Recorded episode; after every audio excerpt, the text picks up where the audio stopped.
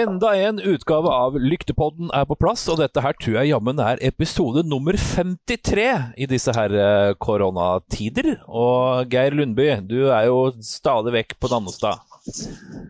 Ja, jeg er det. det, er, det er, jeg er, eh, hva skal jeg si for noe? At du sitter sånn, Nei, jeg sitter ikke fast, det er jo ikke det, men jeg prøver å holde meg mest mulig i ro her. Da. Så, og som du sa, det er vel um, episode nummer 53, for å snu litt på det. Ja, det er akkurat det. Er det sjette eller sjuende sånn korona-edition, tror jeg? Ja, jeg tror det. Hvor vi har litt sånn hjemmekontor, nærmest. Ja. Så det er jo bra. Det er godt vi har litt sånn, eh, sånn tekniske muligheter her i verden om dagen. Og det vil si, altså Men for, vanligvis, da, så må vi bare få sagt at vi pleier å ta en sånn hilserunde først. Men nå har vi snudd litt på flisa og er rett i gang med gjestene våre for i dag. Og det er Jon Haugland og Petter Wegel. Velkommen til oss, karer. Takk for det. Ja, tusen takk for invitasjonen. Jeg er beæret. ja, men det er godt å høre. Så Geir Lundby, da med dette så overrekker jeg stafettpennpinnen til deg. En eller annen pinne. Ja, jo, takk for det. Nei, jeg må jo si dette er jo, dette er jo stort. Altså. Dette er jo nesten en historisk rallybegivenhet som vi har, i hvert fall i Lyktepodden-sammenheng, og i det minste. Og kanskje i norsk eh, sammenheng òg. For det å få så to profilerte herremenn eh, i tale eh, som har så mye å si. Det, det, må jeg si vi er stolte av og er beæret. Så dette kan bli en, en, episode som alle kommer til å elske og huske i lang tid. Eh, jo, det er sikkert mange der ute som, som ikke vet alt om eh, Jon Haugland og Petter Weikel. Vi, vi, vet litt, men nå skal vi i løpet av den nærmeste tida få vite litt mer om, om hva som har skjedd tidlig i norsk rallysammenheng, før Petter Solberg. Og da vi, prater vi om fra starten på 70-tallet og fram til 90-tallet. Eh, siden dere er da begge to her, da, så vel, kommer dere egentlig ikke utenom at eh, ja, dere vel, eh, har vel sittet i et uh, fabrikksteam for Skoda begge to. Og Jon han har jo selvfølgelig da sittet der i den bilen lenger, mye mer enn Petter. Men Uansett, kan dere ta oss gjennom noe av det? da? For det er mange som ikke veit så mye om dette. Jon, kan du starte? Ja, jeg, jeg, hadde min eh, bakgrunn i motorsport fra 65. Eh, og da eh, begynte jeg med baneracing her i Norge på grusbaner og isbaner og litt bakkeløp.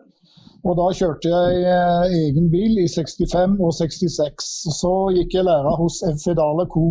Oslo, som da var Skoda-importøren, som senere ble Toyota Norge. Eh, I 67 så fikk jeg eh, litt hjelp eh, derifra, for det gikk ganske bra i to åra før. Og da fikk jeg disponere en bil som jeg skulle bygge om til gruppe 2-bil. Og så fikk jeg et budsjett til å bygge bilen og et budsjett for å drive bilen. Da var jeg samtidig i militæret på Trandum, i kavaleri. Mm. Eh, drev med tanks. Og der bygde vi opp den første gruppe to-bilen. Den bygde vi faktisk der oppe innimellom M48-tankser. Når jeg var ferdig, jeg var ferdig i, det, i, militæret i enden av 2060 og kom tilbake til Fedal, så kom disponenten Per Dahl til meg og så sa han det at Eh, sa han det at jeg vil at du skal nå bare ha hovedjobben din med bilsport. Så du skal drive med motorsport der. Du skal kjøre, hvis du vil, da. Kjører og bygger biler, preparerer biler, organiserer hele greiene. Kjøpe inn deler, bestille hotell, alt sammen. Det skal du gjøre. Og ingen andre i dette firmaet skal bruke ett minutt på motorsport. Det skal du gjøre alt sammen sjøl, hvis du vil. Og jeg syntes dette var helt opp. Jeg var 20 år gammel. Og så fikk jeg en sånn en beskjed og fast lønn. Fast lønn for å drive med dette. Og sånn, sånn ble, ble, det da. Det, dette er, må jo være unikt, det må jeg jo si. Er unikt, vet du, er helt fantastisk. Og det var kun én grunn til at jeg kom til det på den måten, og det var at jeg satsa på rett bil. For hvis at dere husker litt av historien til Skoda, vet du, så etter krigen så måtte man ha kjøpetillatelse for å kjøpe biler, men ikke for østsonebiler. Og Østsonebiler dem eh, kunne bare gå i butikken og kjøpe, og de var også billigere. Og det var da Moskvitsj og Wartburg og Skoda og Lada og Trabant og sånne, sånne, biler. Og de hadde litt dårlig, de hadde litt renommé, egentlig. Eh, og Det var litt av grunnen til at Fedal ville være med å kjøre i bilsport og kjøre, kjøre biler, for å bevise at eh, Skodaen var ikke noe dårligere enn eh, en andre biler. Så da var jeg full gang, og i 68 og 69 så eh, kjørte jeg over 40 løp i baneløp i året. Og når vi da kom til 69, så var det noen som begynte å snakke om rally. For dette firmaet hadde en uh, historie i rally fra tidligere. De kjørte med de gamle Octaviaene fra begynnelsen på 60-tallet med Edvard Jølberg, Lalaskov Nilsen og Hans uh, Inger. Og hadde liksom litt erfaring med rally, og det var liksom rally som var nærmest. De syntes det var gøy at jeg kjørte banereising, og det gikk bra, og var med på det. Men så begynte det å bli snakk om rally. Og så var det snakk om å da kjøre Rally Norge i 1969. Og Da ordna vi med en bil, og jeg skulle preparere bilen og kjøre den. Da fikk vi meg mekanikere, servicebil og det hele. Dette var tre dager langt rally.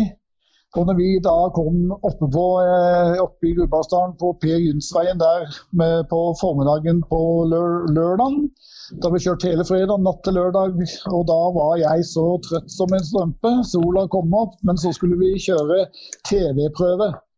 Og da skal jeg si det, det var live på TV, og da var det bånn gass ifra første meter.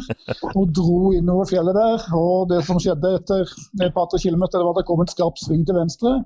Og det hadde jo ikke jeg nubbesjanse på, så jeg dro jo, vi dro jo ut til høyre og så rulla vi nedover i noen små bjørkekratt nedover lia der flere ganger, og bilen endte opp på hjula. Men det var bare småbjørker, så det ble ikke noe særlig skader. Og Vi hadde med Gudmund Fornes som kartleser. Vi ut av bilen. Vi hadde punktert på høyre bakhjul. Bakruta var borte. Småbulker hist og pust, men det så ikke så gærent ut. Masse tilskuere kom til, løfta bilen opp, og vi skifta bakhjul. Og Gudmund sa prøv å starte den, så skal, vi, skal jeg foran. Jeg tror vi skal klare å få kjøre den ut. Og vi kjørte, jeg kjørte, han foran innimellom småbjørkene. Men det som var, var at vi, dette var jo live på TV hele greiene. Fordi at uh, når vi dro av, da, så, eh, så stoppa de jo de andre førerne. Uh, de kunne ikke slippe inn folk der mens vi drev skulle redde denne bilen. Så dette var live på TV hele veien. Vi kom oss ut på prøva, kjørte videre. Gudene hadde mista en sko, men så gikk det da bra videre òg. Kom, kom, til mål på prøva nede i Gudbrandsdalen, og der hadde vi service. Eh, og fikk fiksa på bilen og kjørte løpet videre. Kom til mål, ble nummer tolv totalt, nummer to i, i klassen. Eh, og så var vi òg på TV-en et par ganger siden under løpet, for vi ble litt maskotter. Ja. Når jeg da kom på jobben på mandags morgen, så kom disponent Per Dahl til meg og sa han at du, John, du må jo skjønne dette. Det er rally som er PR, ser du. så da sa jeg at det er rally som er PR, så dette må vi drive mer med. Ja, men jeg kan jo fader ikke drive og rulle på hvert løp. Nei, nei, nei, nei, men altså, dette skal vi holde på med. med. Så hvis du vil, så bestiller jeg en uh, ferdig rallybil fra fabrikken nå, som du kan kjøre med neste år i, 19, 1970. Jeg sa ja, men jeg har jo ikke jeg har kjørt kun ett rally. Ja, vil du ikke sånn, så kan jeg spørre noen andre. Nei, nei, nei, så jeg kjører, jeg kjører. For da kjørte vi ett år, da, i, 19, uh, i 19, i 70. Eh, kjørte alle norske løp 1970, det gikk veldig bra. Så 1971 kjøpte han inn en bedre bil til meg. Og så fikk Arild Antonsen og jeg kjøre to rally for fabrikken. Eh, østerrikske, østerrikske alperally og Tour de Europe på høsten. Og begge løpene gikk veldig bra. Jeg kjørte med hele Skoda sitt fabrikksteam. Og vi ble beste Skoda og slo de andre begge løpene og vant klasseseier. Ble nummer sju i Østerrike og nummer fire i dette Tour de Europe. Og Det resulterte i at da fikk jeg en eh, kontrakt, eh, avtale med Skoda om å kjøre rally for dem fra og med 1972. Og det gjorde jeg da fram til og med 1990. Så det er, eh, det er min rallyhistorie ganske kort. ja. ja, helt utrolig. Dette er jo, altså det, jeg må jo si dette er jo, det var, altså, Du sa Rally Norge. så det er, det er, jo på en måte videreførelsen av det vi så da når de kjørte det i 92. da, På en måte kjørte de det noe av, for de kjørte ja. Bergynterveien og ja. Ja, men før vet du, så heter det jo Rally Viking. Ja, ja, det, ja, ja Rally Viking, og så hadde det forskjellige ja, navn. Norgesløpet, Rally Norge og forskjellig. Og dette var det løpet da i 69. Ja. Vi var forresten I sommer så var vi på, da var det, hadde dette løpet da 50-årsjubileum. og Da var vi flere norske eldre rallykjørere, Kjell Gudim bl.a. med. og Vi var der invitert opp til i helga. hvor Det var noen festligheter inne på fjellet der med, som var arrangert lokalt ifra Dovre. Mm. Ja. Og, og, der, og der var jeg, om jeg kan få slippe til. Jeg var på Grimsdalen og så på det 50-årsseansen. Men jeg er for øvrig medlem i en liten trupp. Jeg er litt eldre kartlesere. Han Arild Antonsen, Freddy Høgås og Arne Eikåsen. Og vi vært og vi prøver å gå opp spora da, etter det gamle Rally Norge fra 69-70 og den tida der. Så vi har inspisert Pelleveien og funnet Engsetkrysset. Vi har vært Per Gynt-veien og Per Gynt Setervei. Og var på Per Gynt Setervei Haugland dro av da i 69. Ja. Vi mener vi fant svingen i fjor høst. Og antakeligvis noen blinklysrester. Det mener vi bestemt vi fant. Det. Helt utrolig. Ja, nå hadde jeg lagd et spørsmål med den derre om du kan komme fram en veldig morsom eller en bra historie for Lyktepodden sine lyttere.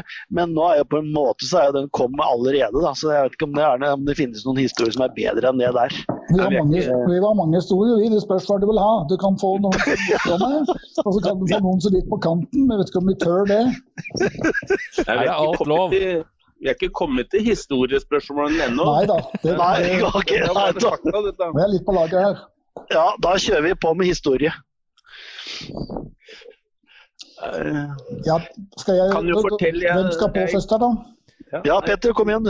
Ja. Jeg, jeg begynte jo da ikke med rally, jeg begynte med PH-løp er 1971. Og dette gikk jo etter hvert ganske bra, og, klarte meg bra.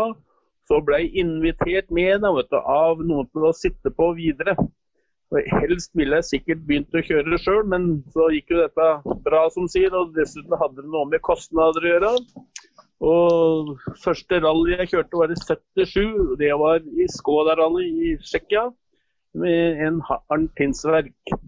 Og da kom jeg da første gang jeg møtte Haugland.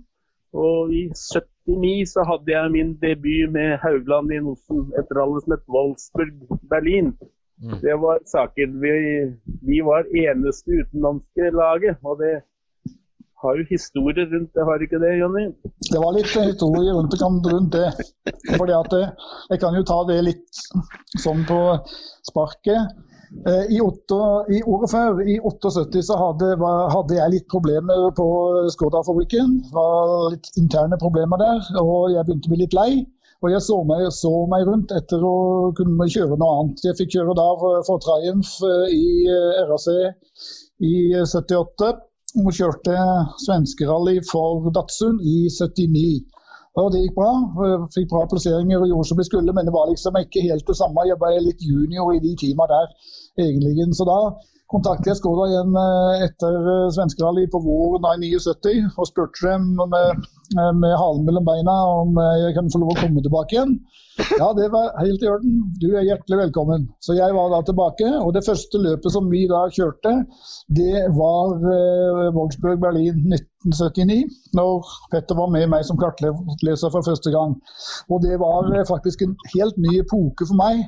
For da eh, hadde jeg litt, eh, hatt litt drømmer om å få kjøre for av de, noen av de store VM-teamene, som da var Triumph f.eks. da, og Datsun. Det har jeg da fått prøvd. Og det var veldig bra, det. Men eh, det var ikke som å score her, da. Det var litt annerledes. Og det var jo mye fordi at det der var jeg litt, litt, litt senior, og jeg fikk alt mulig akkurat som jeg ville. Ble litt bortskjemt. Fikk alt sammen som jeg ville, og fikk være på med på veldig mye teknisk eh, utvikling.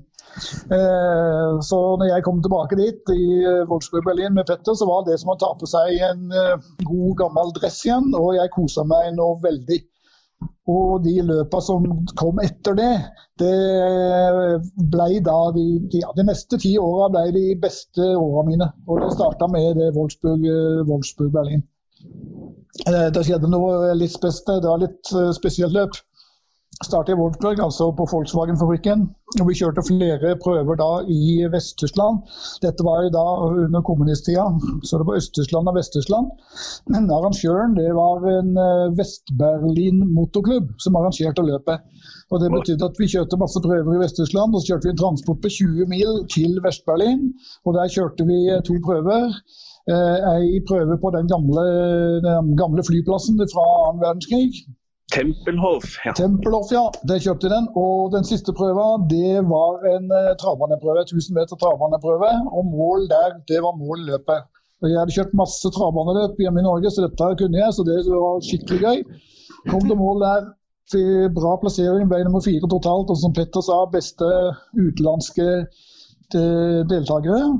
Eh, premieutdeling og mål og sekretariat, sekretariat og det hele var da på den, eh, på den travbanen. Så vi ble der hele ettermiddagen. Og så viste det seg at en av premiene som var til de beste utenlandske deltakerne, det var carte blanche i baren. Dette husker jeg ikke noe av, jeg. Nei. Men det var én ting til det, Petter. Skal jeg si det, eller? Jeg kan ta det største Jeg kan ta to ting, da. Men vi Ja, kjørte bl.a. på noe så, i Vest-Tyskland noe som heter Conti-ring, altså testbanen til Continental. Og da hadde de akkurat kommet med sånn Porsche 930 Turbo. Dette. Og vi startet hit med oss. Og ikke bare at han kjørte, han tok jo igjen den Porsche-sjåføren. Og vi passerte den, også, men da kom mållinja òg. Da gikk fotoceller og alt som var. Men jeg lurte på hvorfor han skulle kjøre så glassat etter at han kjørte den, kan ikke bare passere den, vet du. Må se oss litt. Så, det, var, det var litt moro. Men den der eh, travbanen og festlighetene, det var skikkelig moro. Blant annet så løpsserien het Breitenbakk, og fru Breitenbakk hun tok seg av meg da og skjenka meg. ikke sant? Så, og så lova du meg, for at vi skulle bli litt lenge, så lova du meg stadig vekk striptease, ikke sant? Ja, men det er litt sånn. Det er litt sånn, du vet, det der med striptease i rally, det er noe som ikke er så vant med i Norge. Men det er mye brukt i utlandet, og det er en veldig god ting. Danmark bruker dem det mye, og Tyskland overalt. Det er, en, det er en veldig uhøflig ting masse ganger i norsk rallysport. og det er at På premieutdelingene så går folk hjem når de har fått premien. Og så blir det færre og færre, og den som får premie sist, det er omtrent ingen igjen for å klappe, for de har gått hjem. Men dette fikser de veldig fint i mange andre land, fordi at eh, etter premieutdelingen så er det striptease. Og da er det ingen som går hjem. Og det, er, det er veldig normalt i Danmark og i Tyskland. Og det hadde de der òg. Og da jeg må slenge på en liten sånn en kommentar her da, vet du, om eh, Petter der, i og med at vi hadde carte blanche i, i baren. Så ble han sittende eh, foran scenen der på den første rekka. Der satt han. Og så sa jeg til henne at fader, sitter du her allerede nå? Ja, sånn. Jeg må sitte her vet du, som jeg er klar for striptisen. For jeg har hørt det at det her nede her får de lov å kjenne på varene. Ja da. Da går vi. Ja, da. Da, da har jeg tatt den på deg. Da går vi videre. ta Da får du ta en slemmen på meg igjen. Ja, nei, men det fikk han, du skal få igjen siden, ja. Det er bra. Dette er, det er, det er bare fakta. Det er sånn det er. Ja. Ja. Men Det må jo ha vært en utrolig fin tid da, som dere hadde, hadde sammen der på, på 80-tallet der. Det var jo, ja. Ja da, vi kjørte, vi kjørte 19 løp sammen. Mm. Så vi har noe historie fra noen av de andre òg. Men en liten interessant teknisk ting som jeg kan nevne i samme slengen, det var det at eh, etter at vi hadde kjørt det, eh, det løpet, og jeg hadde kjørt et par eh, andre løp med andre bilmerker, så hadde jeg masse ideer om forbedringer av den Skoda 130 RS-en. For jeg hadde kjørt med den ganske lik i tre år, og jeg var litt hissig på å gjøre en EVO beholde samme homologeringa, men vi lager en EVO-utførelse med masse masse småforandringer. Og det gjorde vi, og det debuterte vi med i eh, Rally Bohemia i 1979. Og bilen gikk ett og et halvt sekund fortere på kilometeren. Vi vant uh, Bohemia Rally, vi vant Barum Rally begge de to åra, og masse andre. Og uh, masse folk nede i Tsjekkia rundt der sa at vi hadde juksa. For at det kunne ikke gå så mye fortere liksom, uten å, kunne se og vite at det var noen nye homologeringer. Men det gjorde den. Men det, det er jo kanskje en av grunnene til at du har sånn gudestatus der nede i Tsjekkia, da, Jon. Jeg vet jo at du, har en veldig, at du står veldig sterkt der nede, så det er vel, det er vel, det er vel en grunn til det. Nei, det, er jo, altså, det er en voldsom interesse for motorsport i, i Tsjekkoslovakia, som heter da Tsjekkia, som det heter nå. Stor interesse den tida, stor interesse nå. Både for motorsykler og, og biler. Speedway, motocross, banereising, rally. Alt mulig. Stor, stor interesse.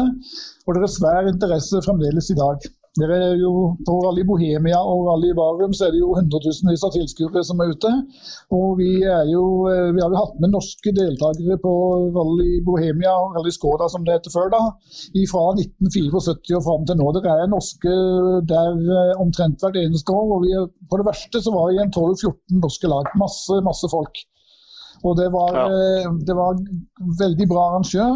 Det var veldig gunstige betingelser for oss å komme dit, eh, til norske, til norske førere. Og så var det billig øl. Og så var, og så var det mye fine damer. det var en fin miks. Ja, Gasellebein og dådyrøyer hadde de annenhver en. Men du, nå har dere vært med så lenge, og dere har vært med på, på en enorm utvikling i rallysporten, og, og, ikke minst ja, i rally i Norge også. Eh, kan, hva, hva, kan, du ta mer om hva, hvor stor forskjell er det på det? Liksom? Og ikke minst det med noter, Petter. Du er vel, ja, det har vel vært noe der òg? Jeg, jeg, var jo så heldig å få bli med, som jeg sier. da, men og i Tsjekkia og overalt, det var jo noter det gikk på. for det var eh, Så det måtte jeg da lære meg den harde veien. I baksetet på en Volvo 245 natt så lærte jeg meg og fikk forståelsen for hva noter var. da.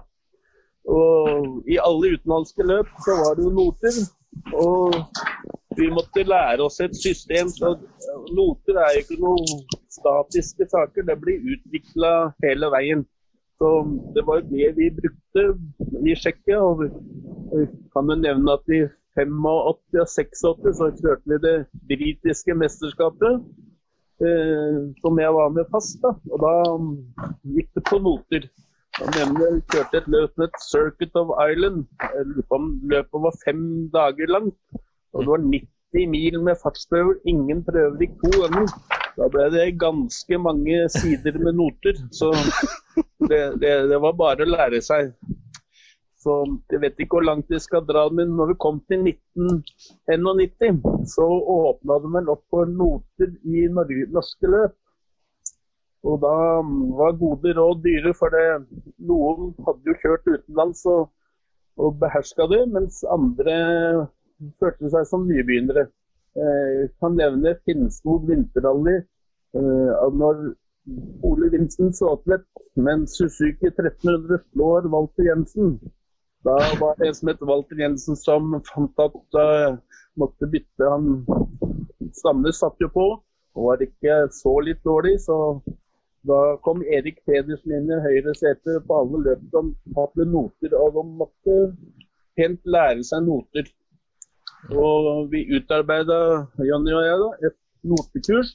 Som vi reiste rundt i motorklubber og holdt uh, notekurs med teori og så litt praktisk kjøretrening. Så um, vil nok påstå at vi var med og innførte noter og masse opplæring av norske førere fra da 1991.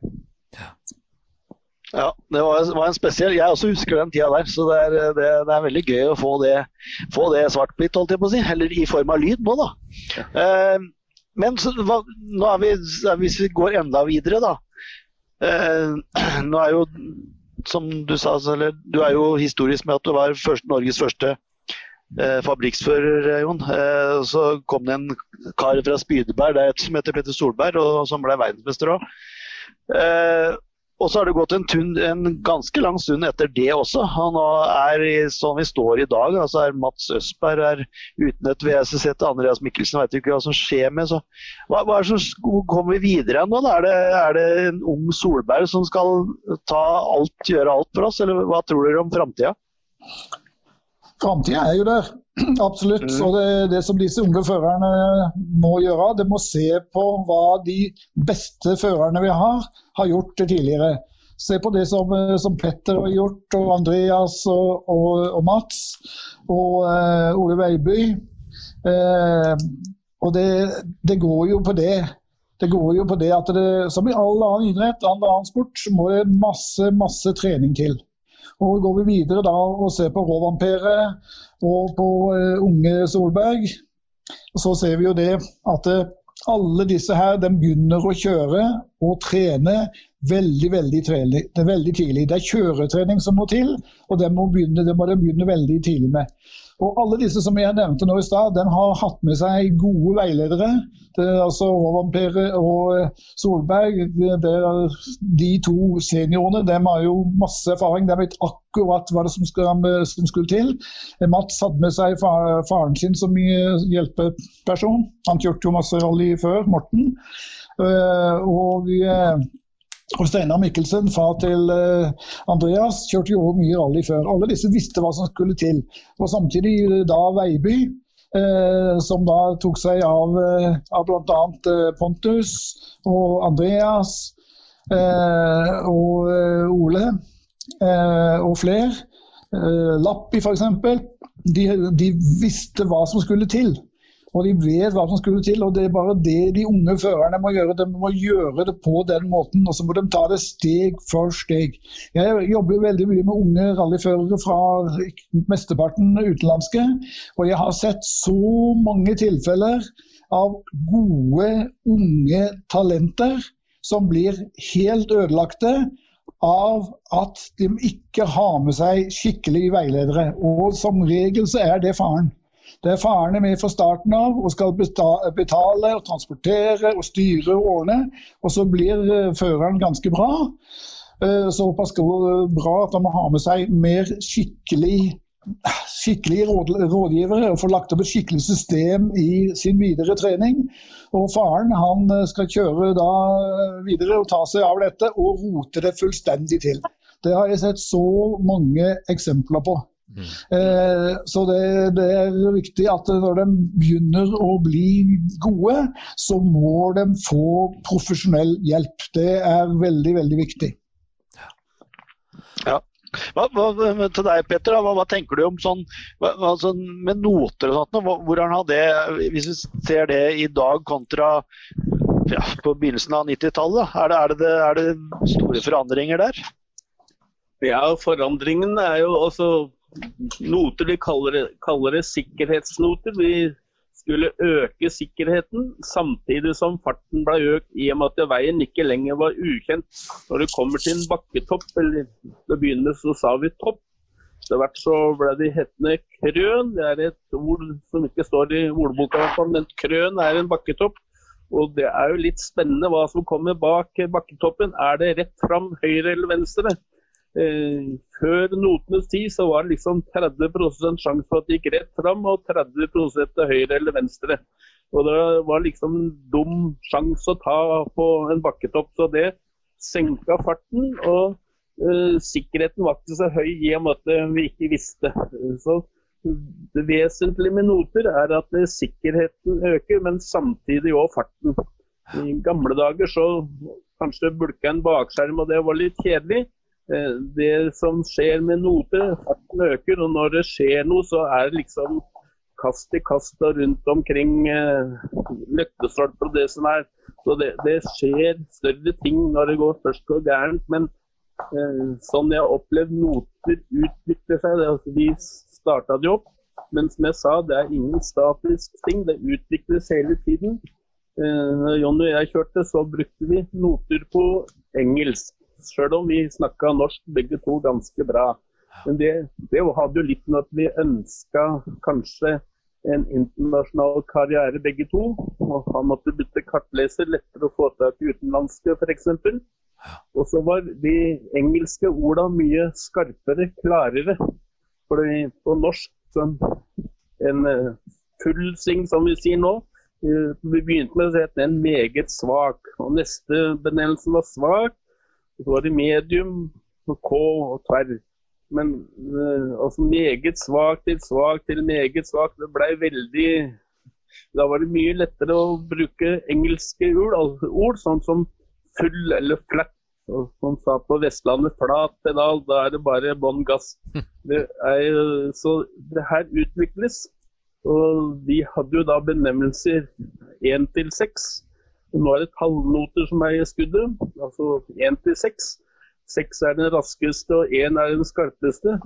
De toppføra de har enda flere benevnelser, pluss og plusser og minuser, så det her utvikles hele tida. Og jeg må si jeg følger vel ikke helt med lenger. Nei. Kan jeg si noe? Ja. Ja. En liten kommentar på noter der. og det, det er jo det at eh, Noter er jo ganske enkel og billig del å trene på. Det er en privatbil å kjøre ut på nettene på småveier og trene på å diktere og lese noter. Det blir ofte Unge førere skylder alltid på at det er for dyrt. Det er for, alt sammen er for dyrt. Men det er ting som ikke er så dyre, og det er bl.a. det der. Og jeg husker når vi hadde Subaru-cupen i Norge. Andreas Mikkelsen og Olaf Løne kjørte der. Og det, de jobba jo på en helt annen måte enn resten. Og den ene måten som var så spesiell, det var deres jobbing med å utvikle notene sine. Det, det koster bensin å være ute og kjøre på nettene i en privatbil og, og trene på å diktere og, og, lese, og lese noter. Så det er en viktig ting. Noter er så viktige for oss å kunne kjøre fort og kjøre sikkert. Det samme er selvfølgelig kjøreteknikk. At det må lære seg å kjøre så bra som mulig. Det er utførelse. Du kan ikke drive være skihopper uten å drive og trene på og gjøre det skikkelig når det gjelder det tekniske med å hoppe på ski. Og I tillegg til det så må de lære seg setup, lære seg å sette opp bilen ordentlig. Skjønne alle mulighetene for oppsett. Det er akkurat det samme som, eh, som langrenn, skisport. Du kan ikke sette en god langrennsløper oppe på dårlig smørte langrennsski. Det blir ikke noe greie på. Og setter du en eh, og setter du en god rallyfører eh, oppå en eh, rallybil med dårlig, dårlig oppsett, så blir det ikke noe greie på det heller. Det må til. Og I tillegg til det så må de lære seg eh, når det gjelder forberedelser. Det er veldig mye dårlig forberedelser på norske rallyførere. Det var, jeg syns det var mye bedre før, egentlig.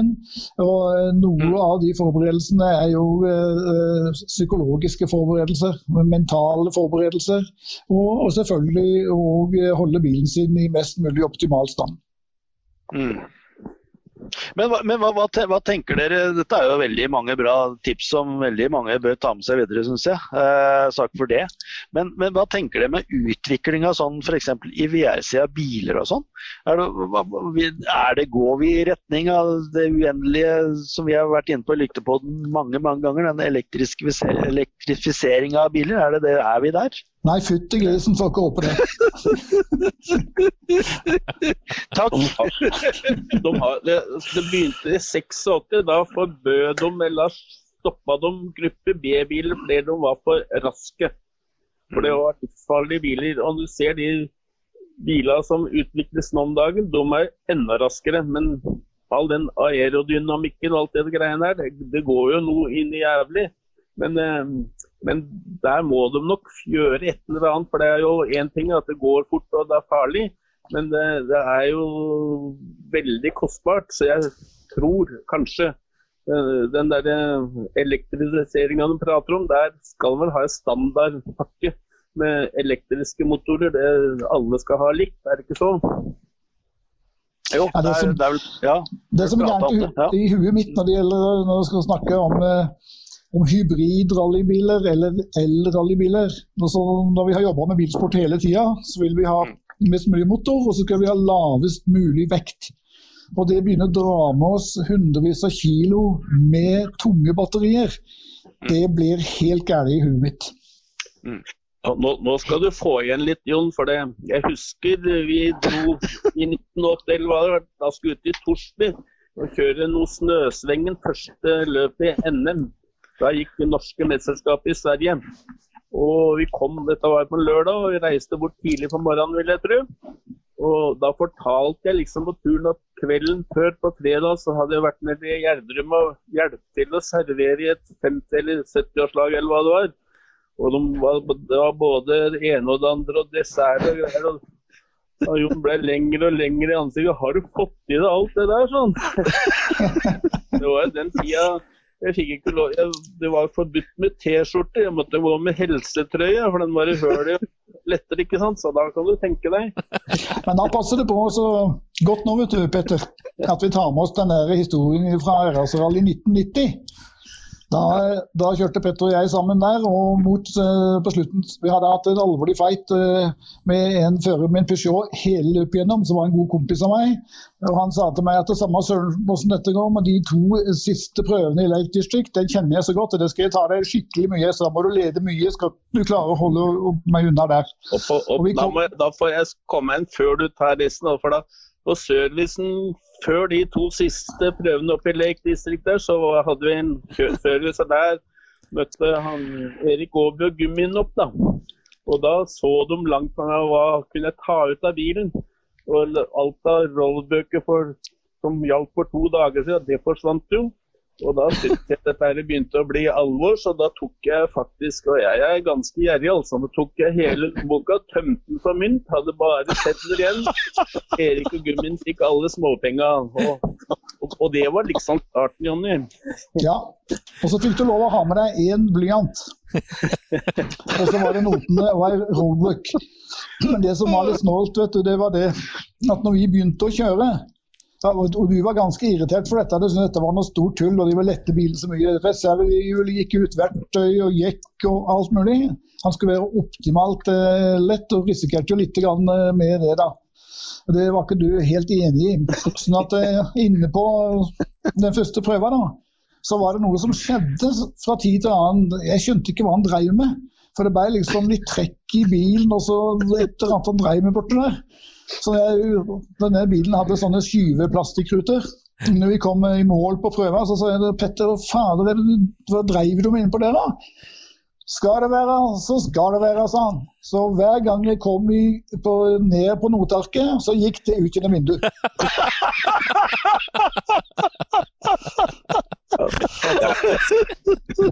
kan, kan like gjerne gjøre det ordentlig når han driver på. Ja, ja det er helt klart, altså. Det, ja, det har, det, det, nå har vi prata lenge, og vi kunne sikkert prate timevis. Men det er én ting, et uttrykk jeg husker veldig godt. Og det kan du bekrefte meg, Jon. Og det er som du sa, jeg husker ikke når det var, men det kan du husker du kanskje. En rallysjåfør han seg kunne takle alle underlag like godt, uansett om det er på snø, grus eller asfalt. Ja. Det var en eller annen radio eller men jeg husker ikke når det var. Når var det? Husker du det? At du sa det kom den eh, Ja, det er så veldig godt, da. Jeg husker ikke det, for det har jeg sagt mange ganger. Ja, ok. Ja. Jeg husker ikke akkurat når tid du hørte, hørte, meg, men jeg har alltid, uh, alltid stått på det. og En rallyfører må, må, må, være under kontroll med alle forhold. Må kunne kjøre på mm. løst underlag, grus og på snø og asfalt, tørr og våt uh, asfalt. Det, ja. det, skjer jo hele tida gjennom karrieren at du kjører på forskjellige underlag. og Da må du, da må du være god på, god på alt. Ja, ikke sant? men det, det, er jo så veldig godt sagt. Da, for Vi har jo hørt nok av folk som, som fra både herifra og andre landsfra som klager over at er, veien var ikke sånn og sånn, det var for dårlig og for dårlig og for dårlig. Men da kan vi igjen dra fram det uttrykket ditt. da. Altså Skal kunne takle alt. Sånn er det. Ja da. Ja da, visst, det er klart. Nå skulle du den ha kjørt safarihall i i år. Det ja. i. Ja. Og Der er det masse dårlige veier. Jeg har kjørt på rally Island et par ganger. Det er det dårligste veiene jeg har kjørt på noen gang. Og det er jo bare sånn, hvis veiene er for dårlige, så må du bare kjøre litt annerledes. Du kan ikke holde bånn gass når du går over stokk og stein og svære høl og svære steiner. Du må, kjøre, må kjøre, deretter. Og kjører du, på, kjører du, på, tørr og fin asfalt nesten som er, som er banereising, så må du kunne takle det òg helt optimalt. Ja, og si som han eh, Joa, Joa Kankon sa da, the speed was okay, but the corner was too tight. ja. Men altså, Vi nærmer oss, drar oss mot slutten her etter hvert, men i disse koronatider altså må jeg nesten få lov å spørre om det. Da. Hva, hva tenker du om rally framover nå, da? enten i Norge eller i VM eller i EM, eller hva det måtte være? Petter først. Nei, jeg, eh, nå mener jeg vi har hatt en dugnad her. Vi har ofra så mye. Seks uker omtrent eh, stengt ned. Så jeg syns jo at sport og lek eh, Vi får drøye litt. De har dratt i gang med barnehage litt forsiktig. Eh, veldig mange fotballsparkere og tilhengere er utålmodige, og likeledes rallyfolk. Men eh, jeg, min mening er at eh, vi må holde an litt. Nå har vi ofra så mye, så min mening er at vi må holde an litt. Og jeg ser for meg da september eller at det kan dras i gang da. I en Ja. rallybil så er det òg to stykker, ikke sant. Det er litt vanskelig å holde to meters avstand hvis du ikke kjører hummer, da. Ja. Ikke sant. Jon, hva tenker du? Jeg er enig i det som Petter sier. Men eh, Ja. det er jo sånn at i sporten vår så er det jo det er ganske spredt mellom tilskuerne. De er jo ikke sånn eh, står ikke sånn på, som på en tribune på en fotball, eh, fotballbane eller på Rudskogen. Det er spredt mer utover. Eh, Det med hvor nært en sitter inne i bilen. For å ta en sånn en koronatest først, da, på begge to, så er vi sikre på at de er, at de er i orden. Eh, Så ikke den, smitter, den ene smitter den, smitter den andre, f.eks. Kanskje det er en løsning. Men dette ordner seg. Sam- Samboende kan sitte sammen, så hvis de er samboere, så er det OK, er det ikke det? Jo, det burde, burde være det. Da er det Storsveen som vinner i år. går slik Jeg tror ikke vår sport er den verste. I og med at eh, vi, vi sitter ikke og øh, skal ikke ha masse publikum inne på, en, inn på en tett stadion. Folk er jo på skauen og står utover. Ja. Så det er litt ja. lettere å, å styre, tror jeg.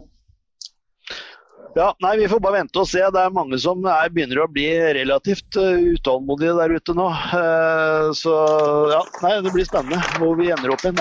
Om det blir noe, er vel, Nå har det vel versert noe kanskje at det kan bli kjøre en annen utgave av Rally Sørland i juni. Det tviler jeg på. Eh, så jeg, tviler vel, jeg tror vel vi er i september, jeg da. Men det er nå så. Eh, må bare få lov til å takke dere begge. Nei, men, så mye. eh, Dette men var helt sjukt. Vi har jo en hel liste med historier her som vi ikke har begynt på. Ja, ja, ja, da tar vi en historie til. Ja, skal jeg, ta, skal jeg ta en litt sånn Jeg skal fortelle om eh, de to gangene når jeg juksa. Jeg juksa, vært med og juksa to ganger. Det ene gangen var i Rally Bohemia, Rally Bohemia et år. Da hadde jeg prøve inn på skauen der. Og når vi kjørte gjennomkjøp og lagde noter, så var det et svært, svært høl eh, midt i veien på en lang, lang rake. Eh, og sånn at Der måtte du liksom stoppe, kunne ikke kjøre forbi, måtte ned i det hølet. Det var førstegir. Og så ned i det hølet og så opp igjen på eh, andre sida. Dette var jo i Skådabyen. da. Eh, og det som da skjedde var jo det at eh, Noen av kompisene mine der de reiste da ut på natta før løpet skulle starte med lastebil og trillebårer og spare og greier, masse grus, og fulgte hølet igjen. Og Det gjorde at eh, når løpet da starta morgenen etterpå, så kom de og hviska til meg og sa det at hølet er fylt igjen, det kan bare holde fullt. Det var det bare jeg som visste. Så det er alle andre den bremsa jo ned, og ned i først eller annet gir. Og da så de at det var, det var jo alt i orden. Men jeg kom der på høygir, bånn gass rett over. De gjorde det samme en gang på Island, for der var det grind. Og Der var det sånne grinder, og eh, en plass så måtte vi stoppe. Og så måtte kartleseren ut, åpne grinda, bilen igjennom, og så lukke grinda igjen. Og dette, denne prøva hadde vi hatt, Det var femdagersrally. Vi hadde kjørt den prøva noen dager før, så jeg visste om den. Og på slutten så var det skikkelig fight med de andre bilene, så vi måtte tenke ut hvordan skal vi klare oss å spare noe tid her. Og Vi kjørte fra Skåra Importøren på Island, og en som heter Ragnarsson, og en sa til han jeg har en idé. Kan ikke du sende en mann i, i natt innpå fjellet der? Det var bare én vei inn. Og så gjemmer han seg bak på steiner når 00-bilen og de andre skal forbi. Men når vi kommer, så åpner han grinda. Sånn at vi kommer gjennom der for fulle seil, og alle andre må stoppe og lukke eh, grinda opp igjen. Og sånn ble det. Så det, det, det er mine mine, ja, det, jeg kan ikke si juks, men det er i alle fall eh, å strekke det litt eh, grann, og lage litt fordeler for seg sjøl. Ja, den var, det var morsom å, å få med på tampen. Men nå må du huske på det, Geir. Jeg, jeg advarte deg i ettermiddag på at dette kunne, kunne utarte, og det har det vel gjort, men det var veldig koselig. Men skal vi ta Monte Carlo, eh, Petter? Også den der, eh, den der kjøredressen du hadde? Og så han Renault-gubben som jeg slåss med? Ja, kjør den historien, det vil jeg gjerne høre. Ja, vi kjørte Monte Carlo han- 87, Petter og jeg. Og så hadde vi fått laga kjøredresser i Tsjekkia. Og hvem som tok målet, det, vet jeg søren, men i alle fall kjøredressen min passa veldig fint.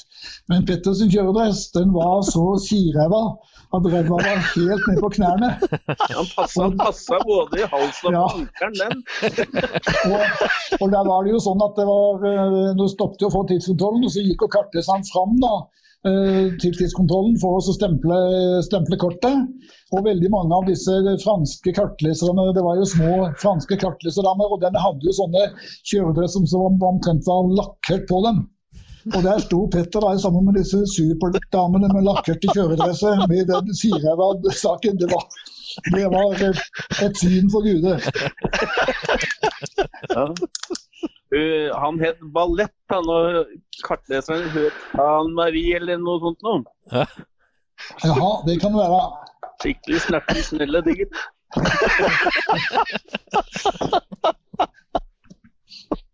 Men jeg Ja, vi har- at du vi har mer- Vi har mer, vi, men vi bør kanskje gi oss. Ja, vi må ta, må ta en egen, må ta en egen sånn Haugland Vegel edition, tror jeg vi må. Ja, for det kan, ja. Vi har noen flere. Vi har skifta girkasse mynt på en prøve på Manx-rally f.eks. en gang. Det gjorde vi. og ja, På et svenskerally en gang så kom vi ikke opp en bakke på en, eh, på en rallycrossbane, for vi hadde ikke fått piggdekk. Andre fartsetappen, vet du. Servicen rakk ikke fram. Alle linje der med rallypigger, og vi sto med piggfritt. Og det første som skjedde, var en bakke. Kom ikke opp engang. Jeg vink, vinka at jeg skulle kjøre tre runder. Vi ble vinka til side, da, og jeg var jo skikkelig deprimert. Så kommer han. Slapp av, slapp av, du får makstid. Men den makstida, den er så snøtt tilmålt at uh, du taper bare en fem-seks sekunder på dette. Altså. Da gikk det jo. Den gikk. Ja, Ja, det er bra. fantastisk.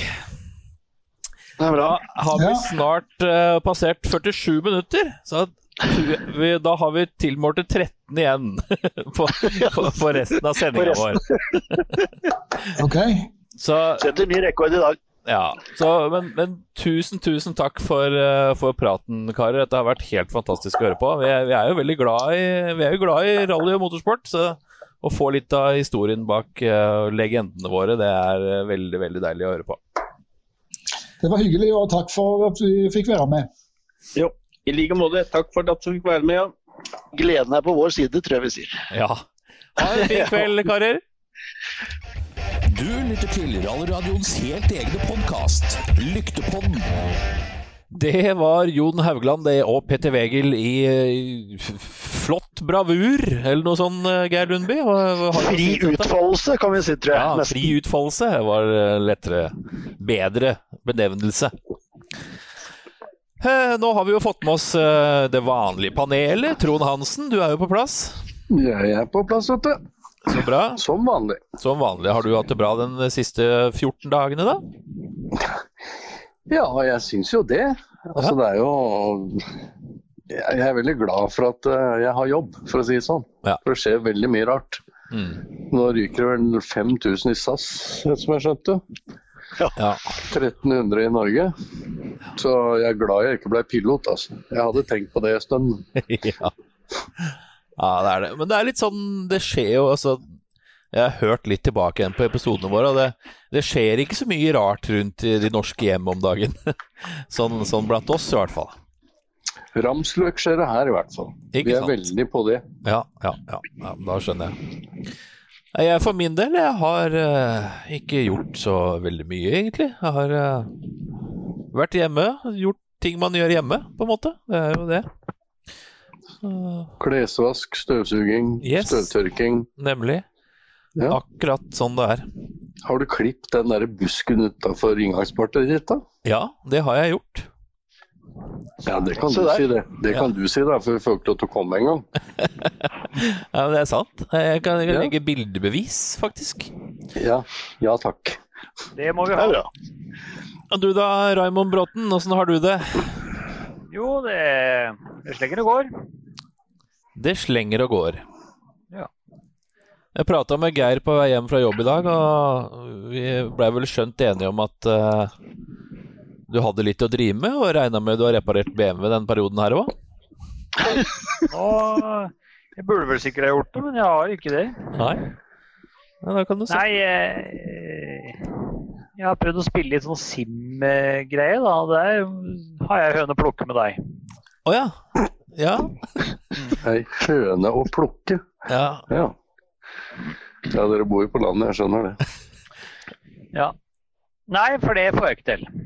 Nei, det, nei altså Nei. Hvis du sammenligner deg med meg,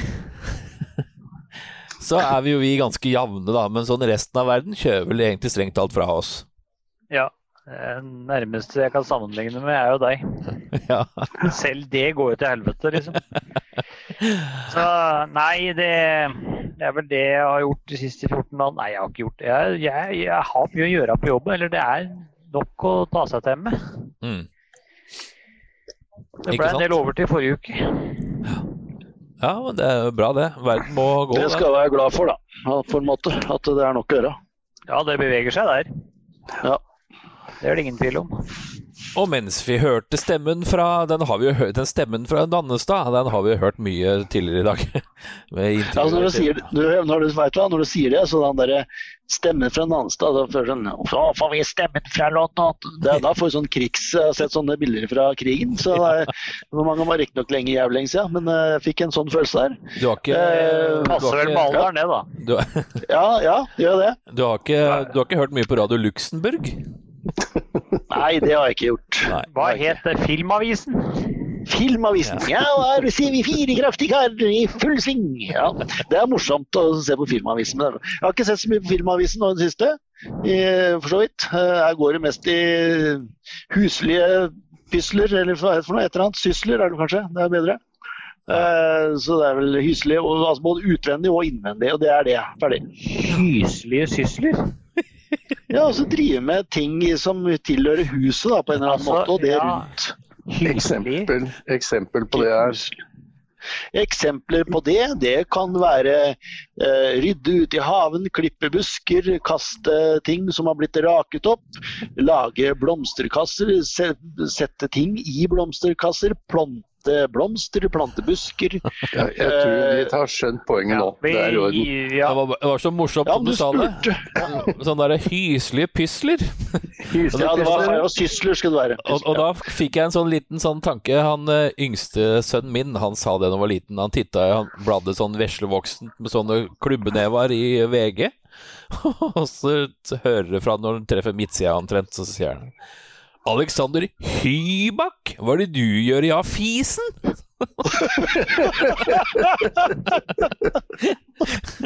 det var fantastisk. Hva er det du gjør i A-fisen, da? Å, det er så bra. Sånn er Ja, det. Ladies and gentlemen, London is calling. Raymond Bråten, how is the news today? The news is very big. Aye. Yes.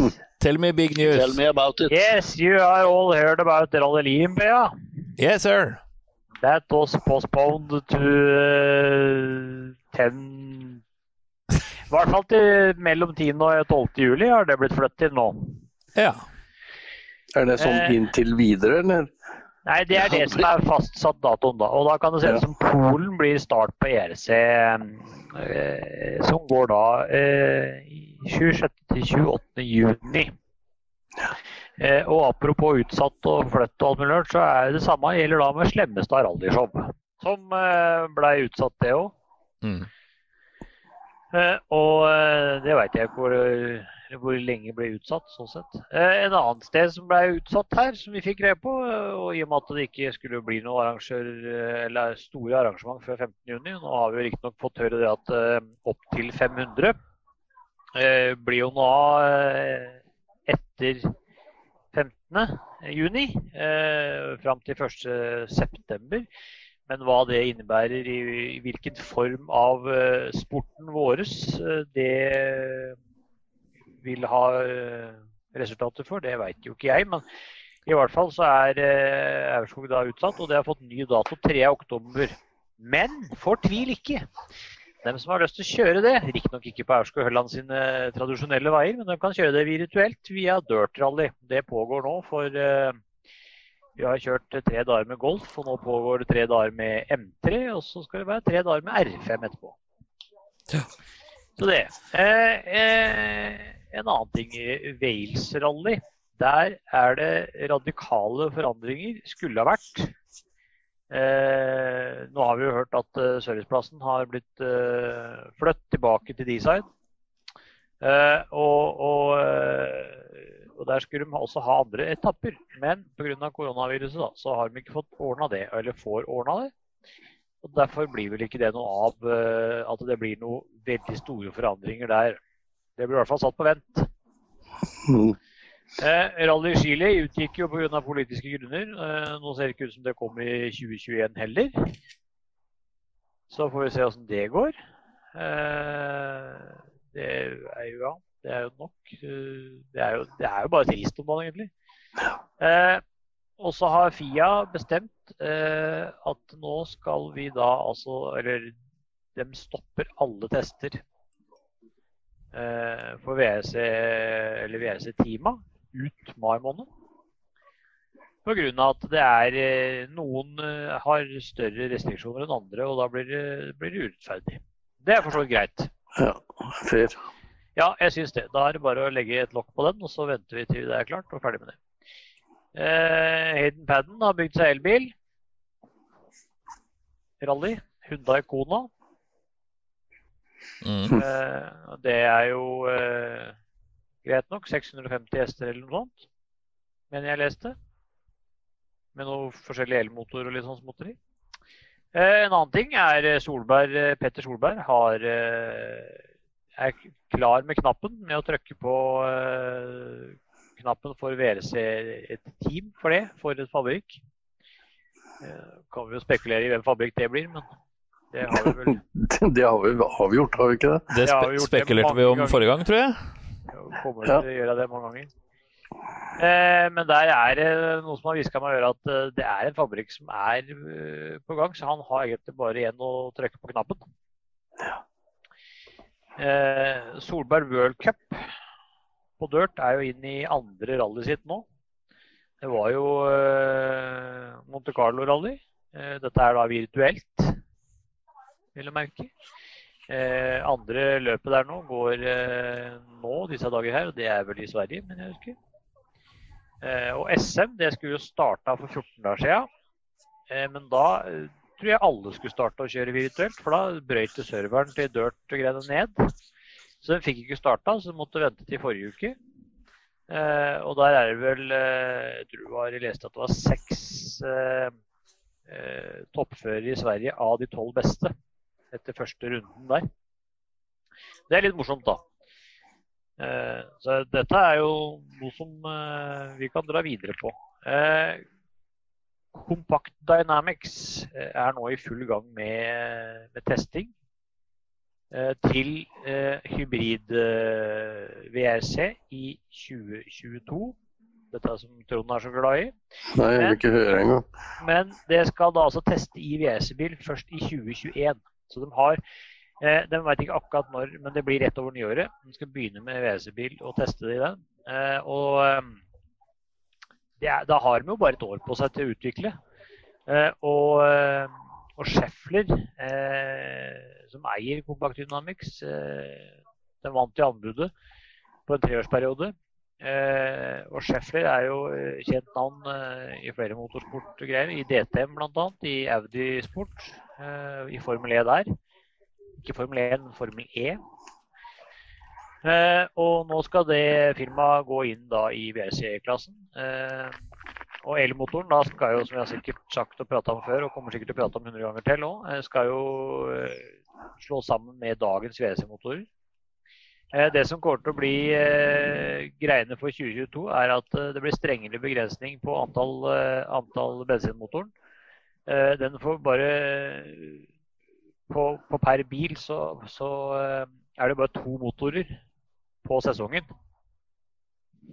Det er klart det kan jo bli en liten kinkig situasjon, kanskje. Mm. Eh, for hvis du raser en motor, så er det én igjen. Og så hvis du raser en på Sverige, da, så har du lang sesong. Ja. Det Men det er jo ikke sånn at du får eh, sånn som i Formel 1, så får de jo straff for å bytte Jo, over det som er klassa. Det må jo bli noe sånn. Ja, det må det, for du kan jo ikke la bilen stå hvis du har kjørt fire løp og så har du to ras. Det går jo ikke det, sånn sett. Men, Det er teit da hvis du bryter i Monaco og bryter i Sverige, så eh, Ja, Det var det. Det var den det var det. Ja, det, takk, takk for i år, gutter. Eh, men en annen partner er jo østerrikske Chrysler Electric. Eh, de har utvikla batteri og sånn for bl.a. elbiler og, og sånne ting. Og, Og de har jo vært i et annet radioprosjekt eh, hos eh, Raymond eh, Baumslager, som utvikler Skoda Fabia med eldrift, altså R5-bil med eldrift. Så de er jo ikke nye på dette her. Nei, nei. Eh, det som er greia, er at eh, i, fram, altså, i utviklinga så skal eh, Toyota Hyundai M-Sport skal ta en del av eh, informasjonen da, som eh, den utvikleren, eh, kan, eller utvikleren kan eller driver, gjør. da. Så de, de får kan du si et forsprang da, i forhold til hva som ville vært normalt da, når det gjelder utvikling av biler og, og ting. Så de kan begynne å utvikle sitt eget. eh, Så det blir på plass til 2022. Noe som jeg da eventuelt ser som et positivt tegn når vi først skal gå til dette. Så er det greit at alle er med på det. Eh, tenker jeg. Mm. Ja. Så det er jo den, eh, den saken der. Eh, eh, eh, eh, eh, Og eh, eh, hva var det jeg sa for noe i stad? Rally Portugal er ikke aktuelt å, eh, å flytte i hele tatt, faktisk, i år. Så dem kommer ikke til å kjøre. Eh, I det hele tatt. De vil ikke pga. Eh, pandemien og økonomien. Øk, pandemien og økonomien. Fy faen, der var det vanskelig. Eh, så det er, de håper å da altså få kjørt i 2021 da, isteden. Eh, sånn sett. Eh, finske arrangør av VM-runden lever i håpet enda en måned. I og med at eh, Rally Kenya eh, fikk datoen i juli, så måtte Eller juli Juli leste jeg juni. Åssen går dette, Bråten? dette går fint. Eh, Men i og med at Kenya Rally fikk i juli, så har Finland da flytta datoen sin med ei uke pga. ikke skulle være så tett oppunder. Og det kan hende redder dem. For det er vanligvis så skulle de ha innleda VM-rally i- Finland i slutt, altså siste uka. For ja, det er jo måneden Avgang juli i august. ja, Ja. ja. Så de hadde begynt med rekken og alt sammen i, i juli, men nå har de flytta det ei uke pga. Kenya. Eh, da i selvfølgelig førstinga, da. Altså ikke, for nå blir vel ikke Kenya noe av uansett, eh, selv om de påstår noe annet. Men som vi hørte sist gang. Eh, men i hvert fall så, så lever de i håp enda pga. akkurat det at de har flytta. Så de eh, satser på at det kan gå, da. Eh, Det som er å si der, er at nå går smitten feil vei i Finland nå, da. Men det er en annen sak. Ja, men det kan fort snu. For nå hørte jeg på nyheten at i Italia så er de i ferd med å få kontroll over den. Så da, da er mye gjort, tenker jeg, hvis de klarer det der. Det får vi nå se. Men eh, Det er publikum som er problem. det er Ja. akkurat det. Eh, så det blir jo da eh, Det blir jo spennende å se. Eh, Rally Irland, eller vil si eh, Irland, avlyser hele mesterskapet sitt på asfalt. Tarmac Rally. De avlyser hele driten, hele spalabanksen. Så det, der blir det ikke noe av. Eh, Rally New Zealand er tilbake 3. til 6. september.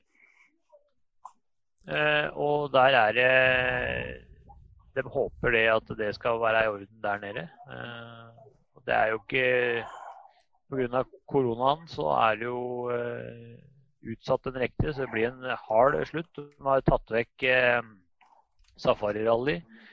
Japan skal bort eh, for å få konsentrert seg mer om eh, de europeiske løpa. Eh, da også, også New Zealand. Eh, En annen ting som jeg leste her, var at FIA kan komme med støtte til privatteam og junior-WC pga. Eh, altså de, veien for dem er litt kortere da, til å gå nedenom og hjem enn en, eh, enn de større teama. Og de vil fortsatt ha med dem. Det er positivt. Jeg håper at, eh, jeg håper at det kan være med på å fortsette med hele Altså alle teama er klare da, når vi først setter i gang. Om det er Finland eller når det måtte være. Mm. Eh, og jeg leste i, i stad på EM Motorsport i Sverige at eh, Rally Kenya, eller det teamet er De håper egentlig ikke at det rallyet skal gå uansett, for de mener at det er pga. alt som har skjedd og alt dette her er sånn, med flytting og det ene og hardt pakka program på i høsten, at det ikke blir noe Rally Kenya pga. å utvikle en bil bare for det ene løpet. Noe som de, jeg mener måtte ha gjort det uansett. Men det er klart, da er det jo litt mer Hvis de hadde stilt en normal sesong, da, så blir det liksom litt mer ut av det. Men eh, ja, de har vel noe penger de skal ha tjent inn eller spart inn eh, pga. dette greiene. Så. så det var vel det egentlig jeg hadde å komme med denne gangen. Ikke sant? Så bra. Ja. Vi har jo kjørt eh, andre deltevling i Lyktepodden-seansen vår, og da ble det kjørt i Australia. Um, og, det ble kjørt seks fartsetapper der. Eh, det var da rett og slett Bondi Forest, Jambulla Mountain, Chandlers Creek, Bondi Forest igjen, og Jambulla og Chandlers til slutt. Og der ser det rett og slett ut til at det er Christian Svendsen som har vært kjappest i en Lancer eh, Evo.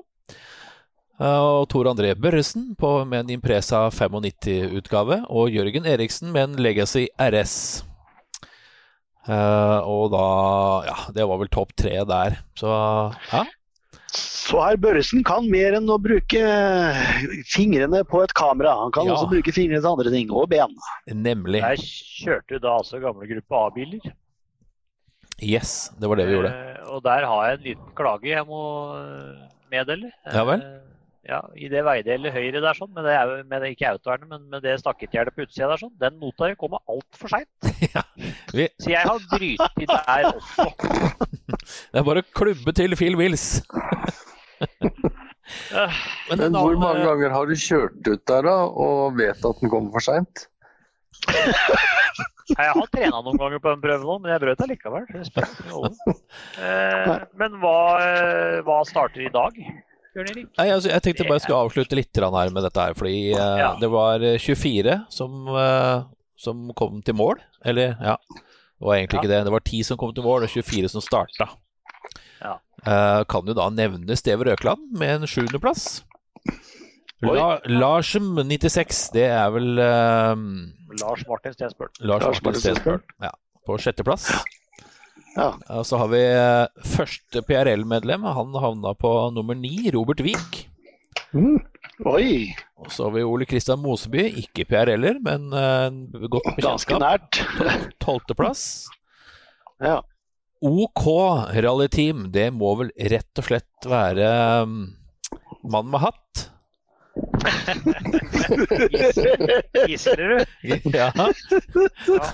Han dro seg hjem på en 13.-plass. Mann med hatt. Trond Håvard Østheim, 15. Uh, Ja. Raymond Bråten på plass nummer 20. Og brutt, Oi. ser det som her. Britt, å ja. Ja, han Det var dro, den første som brøt. sikkert. Så ja, Jon, vår, vår helt egen Jon André Tonerud på 24. Altså egentlig, da. Men han har jo brutt, han òg. Jeg slo han, da, med andre ord. Ja, det gjorde du. Rønne også, var han ikke med?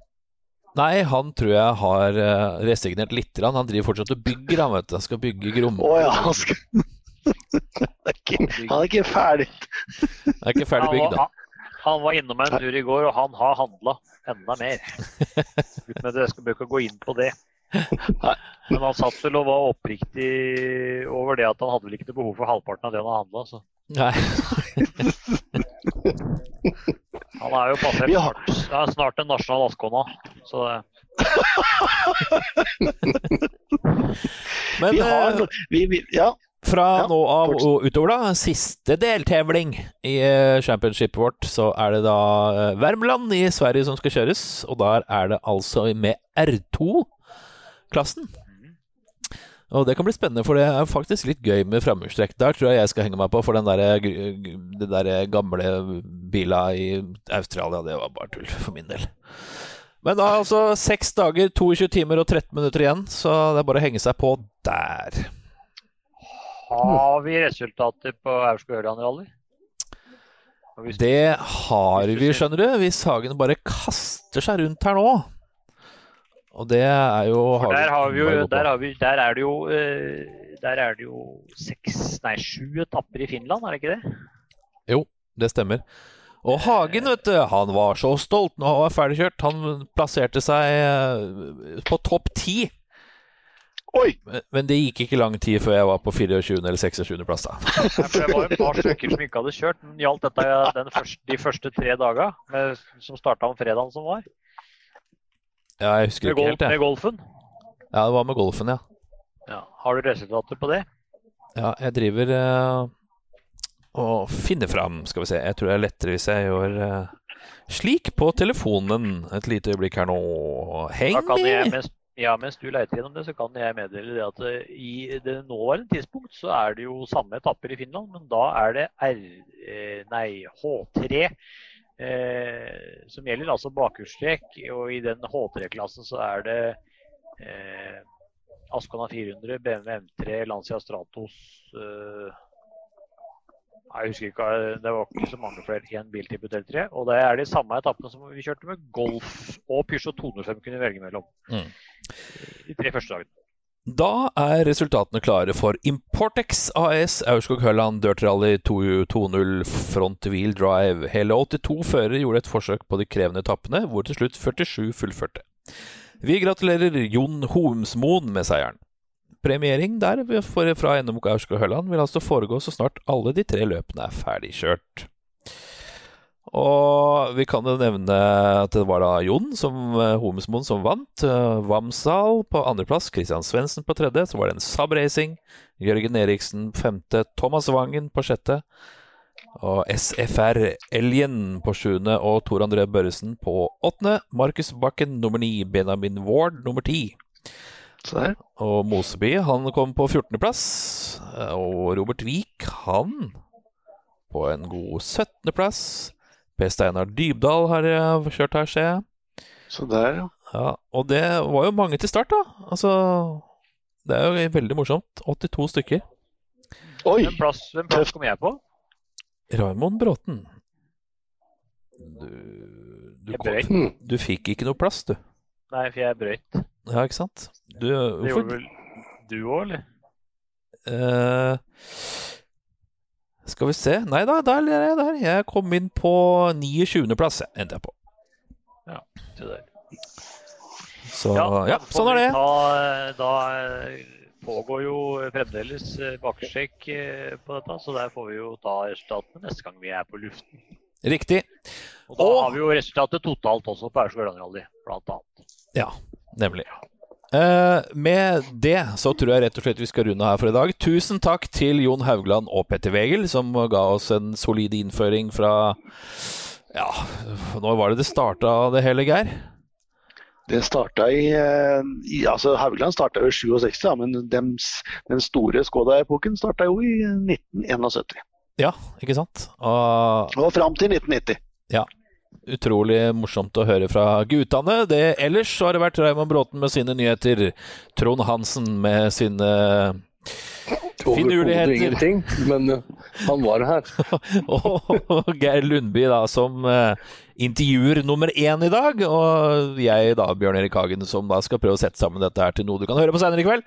Tusen takk for i kveld! Takk for i kveld. God aften. Ha det! Ha det. Hei og hå.